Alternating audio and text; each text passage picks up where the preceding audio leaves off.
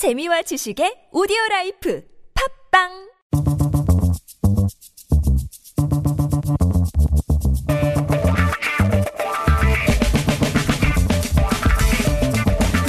매일매일 똑같은 하루하루 지루한 일상에서 벗어나서 잠깐 영화 속으로 도망쳐 볼까요?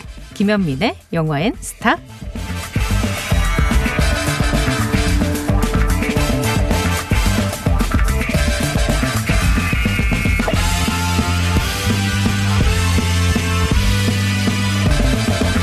영화 전문 기자 김현민 기자와 함께합니다.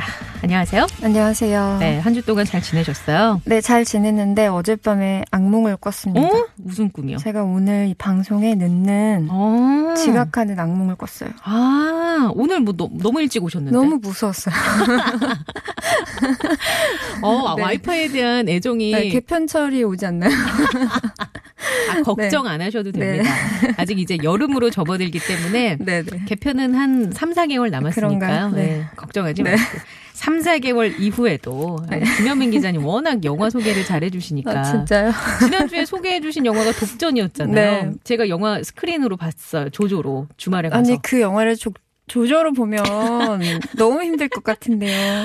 아, 근데 제가 이제 그 저의 개인적인 상황상 네. 조조로 보지 않으면 볼 수 없는 상황이라 후딱 갔다 오셔야 되는 그쵸. 거죠. 금방 갔다 음. 와야 되기 때문에 조조로 봤는데 어떠셨어요? 나오니까 12시 안 됐더라고요. 어. 근데 굉장히 하루가 할인 받으셨겠다. 어, 조조 할인 같은 거. 어, 그렇, 네. 그렇더라고요. 네. 네, 그리고 영화관에 사람도 일단 없는데 그쵸. 아침에 그 영화 보고 네. 싶지 않죠.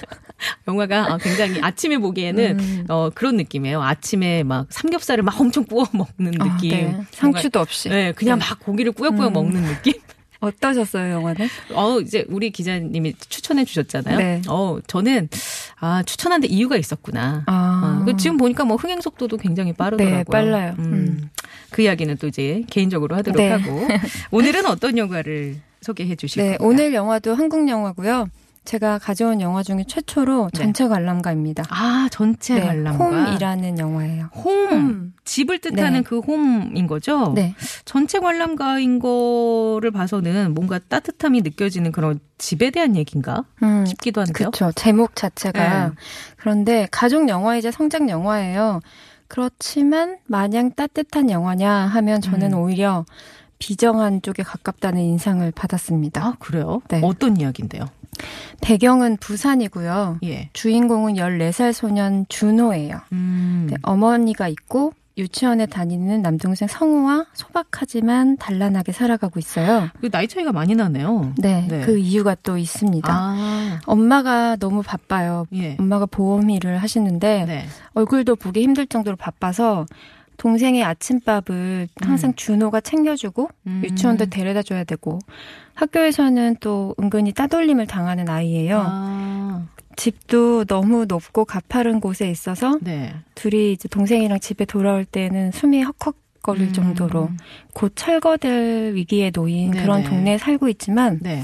준호는 행복해요. 그 음. 하굣길에 동생이랑 떡볶이를 사 먹을 수 있는 것만으로도 네. 충분히 행복한 아이입니다. 어, 네, 그런데 그- 네. 네, 사건이 생기죠. 어떤 사건이요? 등굣길에 한 여성이 엄마를 찾아왔어요. 예. 다짜고짜 엄마를 막 나무라고 네. 엄마의 뺨까지 막 때리는 거예요. 어머. 그래서 엄마가 애들 보지 않는 곳에서 음. 이야기하자고 하면서 그 여성의 차에 타거든요. 네. 그 모습을 준호가 물끄러미 바라보고 있는데 네. 그 차가 곧 교통사고가 나요. 어머. 준호가 보는 앞에서. 어머. 네, 잔인한 순간이죠. 네. 그래서 엄마가 그 여성과 나란히 혼수 상태에 빠집니다. 예. 오, 아, 굉장히 그 아이들 네. 입장에서는 충격적인 상황이네요. 그렇죠. 네. 그리고 이게 무슨 영문인가 그 여성은 음. 누구인가 하고 있으면 이제 응급실에 오는 사람들을 통해서 이들의 구성 그 인물도를 알수 있어요. 네네. 그 준호가 사실 성호랑 아버지가 다른 형제인 거예요. 아. 그래서 엄마를 때렸던 여성의 남편이 성호의 친아버지예요. 엄마를 때렸던 남편이 여성의 남편이. 아. 아, 무슨 얘기인지 알겠어요. 그쵸. 그러니까 이제 네. 그 유치원생인 둘째, 네. 둘째의 어 둘째 친아빠. 아빠, 네. 친아빠가 엄마랑 같은 차를 탔던 그, 그, 여자의 여자다. 남편인 거죠. 아, 그 현재는. 여자의 남편이다. 음. 그래서 복잡하죠. 음, 그래서 네네. 이제 보호자인 엄마가 혼수 상태에 빠지니까 이 성호의 친아버지인 원재는 네. 성호만 자기 집으로 데리고 가버려요. 아. 그럼 준호는 갑자기 그- 외톨이 신세가 네, 됐겠네요. 혼자 남게 되죠. 그래도 그 형제가 각별했다고 했는데. 그렇죠. 예. 그래서 준호가 아버지가 있어요. 준호에게도 친아버지가. 예. 그래서 거길 찾아가는데 아버지가 밥 한 끼 안 사줘요. 어머. 약간 귀찮아 하는 것 같아요. 예. 그래서 혼자 준호가 집으로 터벅터벅 와가지고 네. 라면을 끓여 먹어요. 음. 그런데 자기도 모르게 두 개를 끓여 먹거든요. 아, 습관적으로? 예, 끓여 먹던 습관 때문에 네. 그 모습을 보는 것만으로도 가슴이 미어져요. 지금 얘기 듣는데도 저릿저릿하네요. 그렇죠. 예. 왜냐하면 아. 겉모습은 어느 정도 다 큰 아이 같지만 네네. 14살이면 아직 아이잖아요. 그렇죠. 한창 클 이제 성숙을 해 가야 하는 나이인데 네. 그렇죠. 너무 큰 사건들이 눈앞에 펼쳐지고 너무 잔인한 것 같아요. 본인은 어떻게 해야 될 줄 뭐 정답을 아는 것도 아니고. 음. 그런데 다행스럽게도 이 동생인 성호의 부탁으로 네. 원재가 준호에게 이제 당분간 우리 집에 가서 살자고 얘기를 해줘요. 음, 그러니까 다른 아빠. 네, 그, 그렇죠. 예. 피한 방울 섞이지 네. 않은 사람이죠. 그런데 준호는 겉으로는 표시를 내지 않지만 속으로는 내심 좋아해요. 아 그래도 나 뭔가 이렇게 네. 곁에 누군가가 있다는 음, 사실에. 동생하고도 같이 있을 수 음. 있고 이제 갈 곳이 생겼잖아요. 네네네. 근데 원재에게는 성호 또래 어린 딸이 있어요. 지영이라는. 네. 그런데 지영이도 준호를 친오빠처럼 따라요. 아. 그래서 이 아이 셋이서 너무나 행복한 시간들을 보내요. 네네. 그 엄마가 부재에 있는 동안에 음, 음, 그래서 피크닉도 가고 음. 너무 즐거운 시간을 보냈는데 영화가 즐거운 시간을 보여주면 보여줄수록 보는 사람은 음. 불안해요. 불안해. 또 무슨 일이 생길까. 네.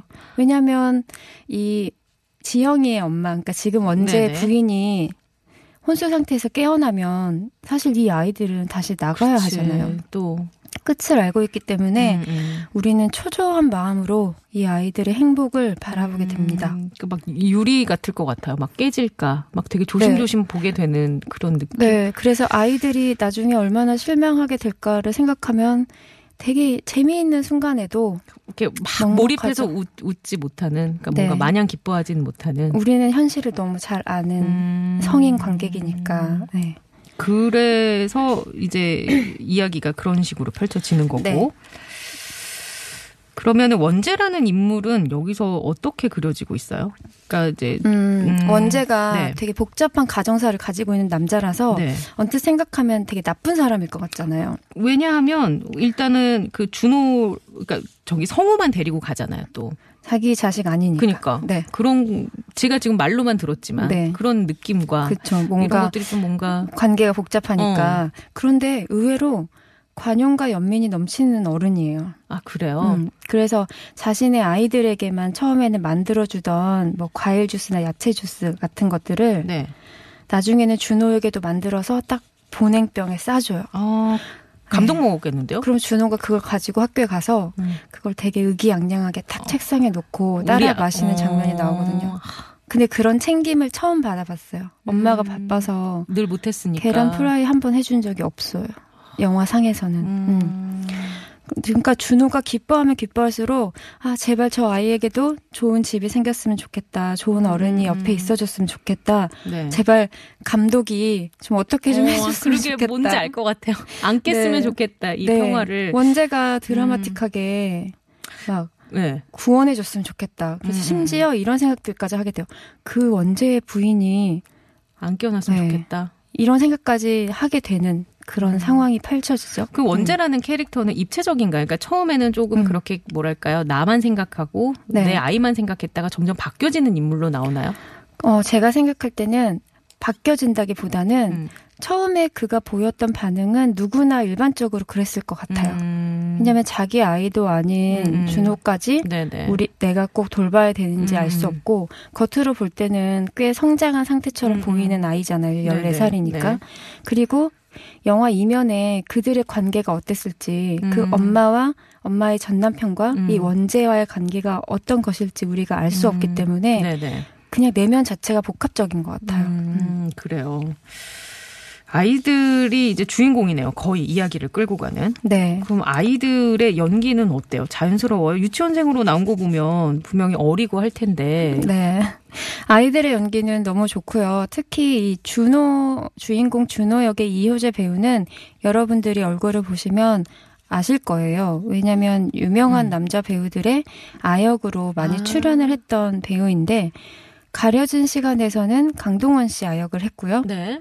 덕혜 왕주에서는 박해일 씨 아역을 했고 네. 사도에서는 소지섭 씨 아역을 했어요. 아, 알것 음, 같네. 잘생겼다는 뜻이죠. 네. 그러게요.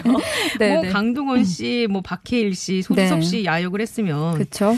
음. 그리고 무엇보다 저는 원제 딸로 나오는 지, 지영으로 나오는 어, 배우가 진짜 연기를 잘하는 거예요. 네. 그냥 화면 어딘가에 늘 걸쳐져 있어요. 왜냐면 음. 메인 주인공은 아니기 때문에. 네네. 그런데 뭐 게임을 하고 있든 뭘 먹고 있든 그냥 거기 존재하는 아이처럼 있는 거예요. 음. 저 배우는 대체 누구이길래 이렇게 연기를 잘하지 하고 찾아보니까 제가 정말 좋아했던 탐정 홍길동 사라진 마을이라는 영화가 있거든요. 네네. 거기에서 신 스틸러였어요. 어. 말순이라는 아이. 네. 그- 최연소 신 스틸러였거든요. 아. 그 김하나라는 배우가 이렇게 어느덧 커서, 커서. 네, 등장한 것이더라고요. 아, 그렇군요. 네. 전체 관람가 홈그 가족 영화고 성장 영화고 뭔가 이제 어 복잡하게 얽혀 있지만 그 속에서의 본질이나 얘기는 네. 좀 명확할 것 같다라는 생각이 좀 드네요. 네. 음. 저는 이런 걸 느꼈어요. 그 사회에서는 아직 약자잖아요, 청소년이. 그렇죠. 어른들의 보살핌이 없다면 혹은 법적인 보호자가 없다면 얼마나 어디까지 소외되고 배제될 수 음. 있는지를 보여주고 청소년의 복지 시스템에 구멍이 얼마나 많은지 허술한지에 음. 대해서도 느껴보게 하는 그런 영화입니다. 그 아이들의 시선에서 담은 그런 장면들도 많이 있나요? 너무 많아요. 그 장면들이 눈부실 정도로 아름답고 음. 또그 준호의 불안함, 음. 초조함, 네네. 내가 언제 쫓겨날지 모른다는 음. 감정들이 절절하게 느껴지죠. 음, 그래요. 네. 아, 이 설명을 들으니까 막, 아, 여러 가지 생각이 드네요. 진짜 가족이란 무엇일까부터 시작해가지고. 네. 참 쉽지 않은, 가족이 그냥 내 의지와 상관없이 꾸려지는데, 음. 그 속에서 굉장히 많은 게 발생을 하고 역학 관계가 음. 있고 막 그렇잖아요. 그렇죠. 근데 또 그게 없으려고 없다고 생각하면 또 한없이 그냥 태평한 상태인데 그게 있다고 음. 생각하면 굉장히 많이 뭔가 파생이 되어지는 네. 거니까. 그 유명한 얘기가 있죠. 일본의 유명한 코미디 배우이자 영화 감독인 기타노 다케시가 어. 이런 얘기를 했었잖아요. 네. 가족은 누가 보지 않으면 밖에 내다버리고 내다버리고 싶은, 싶은. 존재다. 음. 하지만 누군가한테 가족은 이렇게 절실한 존재이기도 하죠. 음. 네, 준호처럼. 알겠습니다. 그러면 노래 한 곡 듣고 와서 얘기를 또 계속 나눠보도록 하죠. 마이클 부블레입니다. 홈.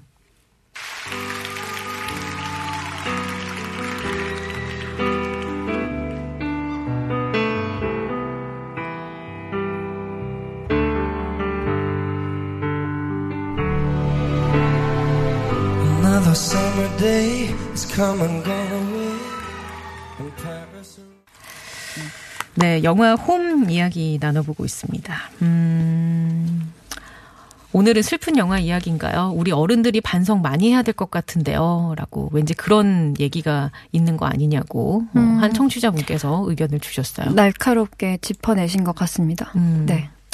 이 영화를 보시면은 뭐 비슷한 생각이 드실 수도 있겠다라는 네. 생각이 맞아요. 예, 저도 들었어요. 어, 아역 배우들 연기에 대해서 얘기해 주셨는데 그러면 오늘 저희가 이제 영화인 스타에서 스타 어, 이 배우들 중에 누구를 얘기를 해 주실 건가요?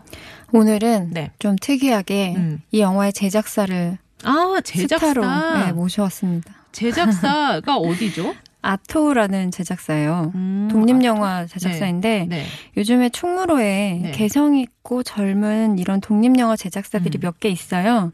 근데 그 중에 대표 주자는 광화문 시네마라고 있어요. 네. 아. 족구왕, 범죄의 여왕, 최근에 네. 소공역까지. 네. 독립 영화이지만 컨셉이나 장르가 분명한 영화들을 만들고 있는 곳이 있고 네. 이 아토라는 곳은 한예종의 영상원 출신의 프로듀서 4명이 의기투합해서 만들었어요. 네. 그런데 이들의 특징은 그 세 번째 역 작품이 지금 홈인데요. 네. 우리들 용순이라는 작품을 만들었거든요. 네. 다 이런 청소년이 주인공인 영화입니다. 우리들 용순이란 작품은 몇 번째 작품이에요? 이게? 우리들이 첫 번째, 네, 아, 네, 용순이 우리들이 첫 번째, 용순이가 번째 두 번째, 세 번째가 홈. 네. 음. 근데 셋다 청소년이 주인공인 작품이네요. 공교롭게도. 아, 음. 그래요. 청소년 작품에 유독 강한데 뭐 이유가 있을까요? 이 아토. 본인 취향일 것 같기도 하고요. 음, 네. 그래요. 한 번 처음에 우리들이라는 작품이 정말 잘 됐거든요. 예. 그래서 어떤 이런 색깔을 만들어 가고 있는 것일 수도 있고요. 음. 네. 하지만 보통 취향과 영화적 색깔이 네네. 비슷한 분들끼리 음. 어, 일을 하기 때문에. 네, 그럴 수도 있어요. 네. 제, 제작사를 그러면 요번에 스타로 꼽으신 이유가 있어요, 특별하게. 음, 충무로에는 그 명망이 있었던 제작사들이 네. 조금씩 사라져 가고 있어요. 많이 사라졌어요. 왜냐하면 어. 한국 영화 시스템이 생태계 예. 자체가 대기업의 투자 배급 위주로 돌아가고 있기 때문에 네. 옛날만큼 명성 있는 음. 명가 음. 이런 제작사들이 많이 모습을 감췄는데 이런 젊은 세대의 영화인들이 네.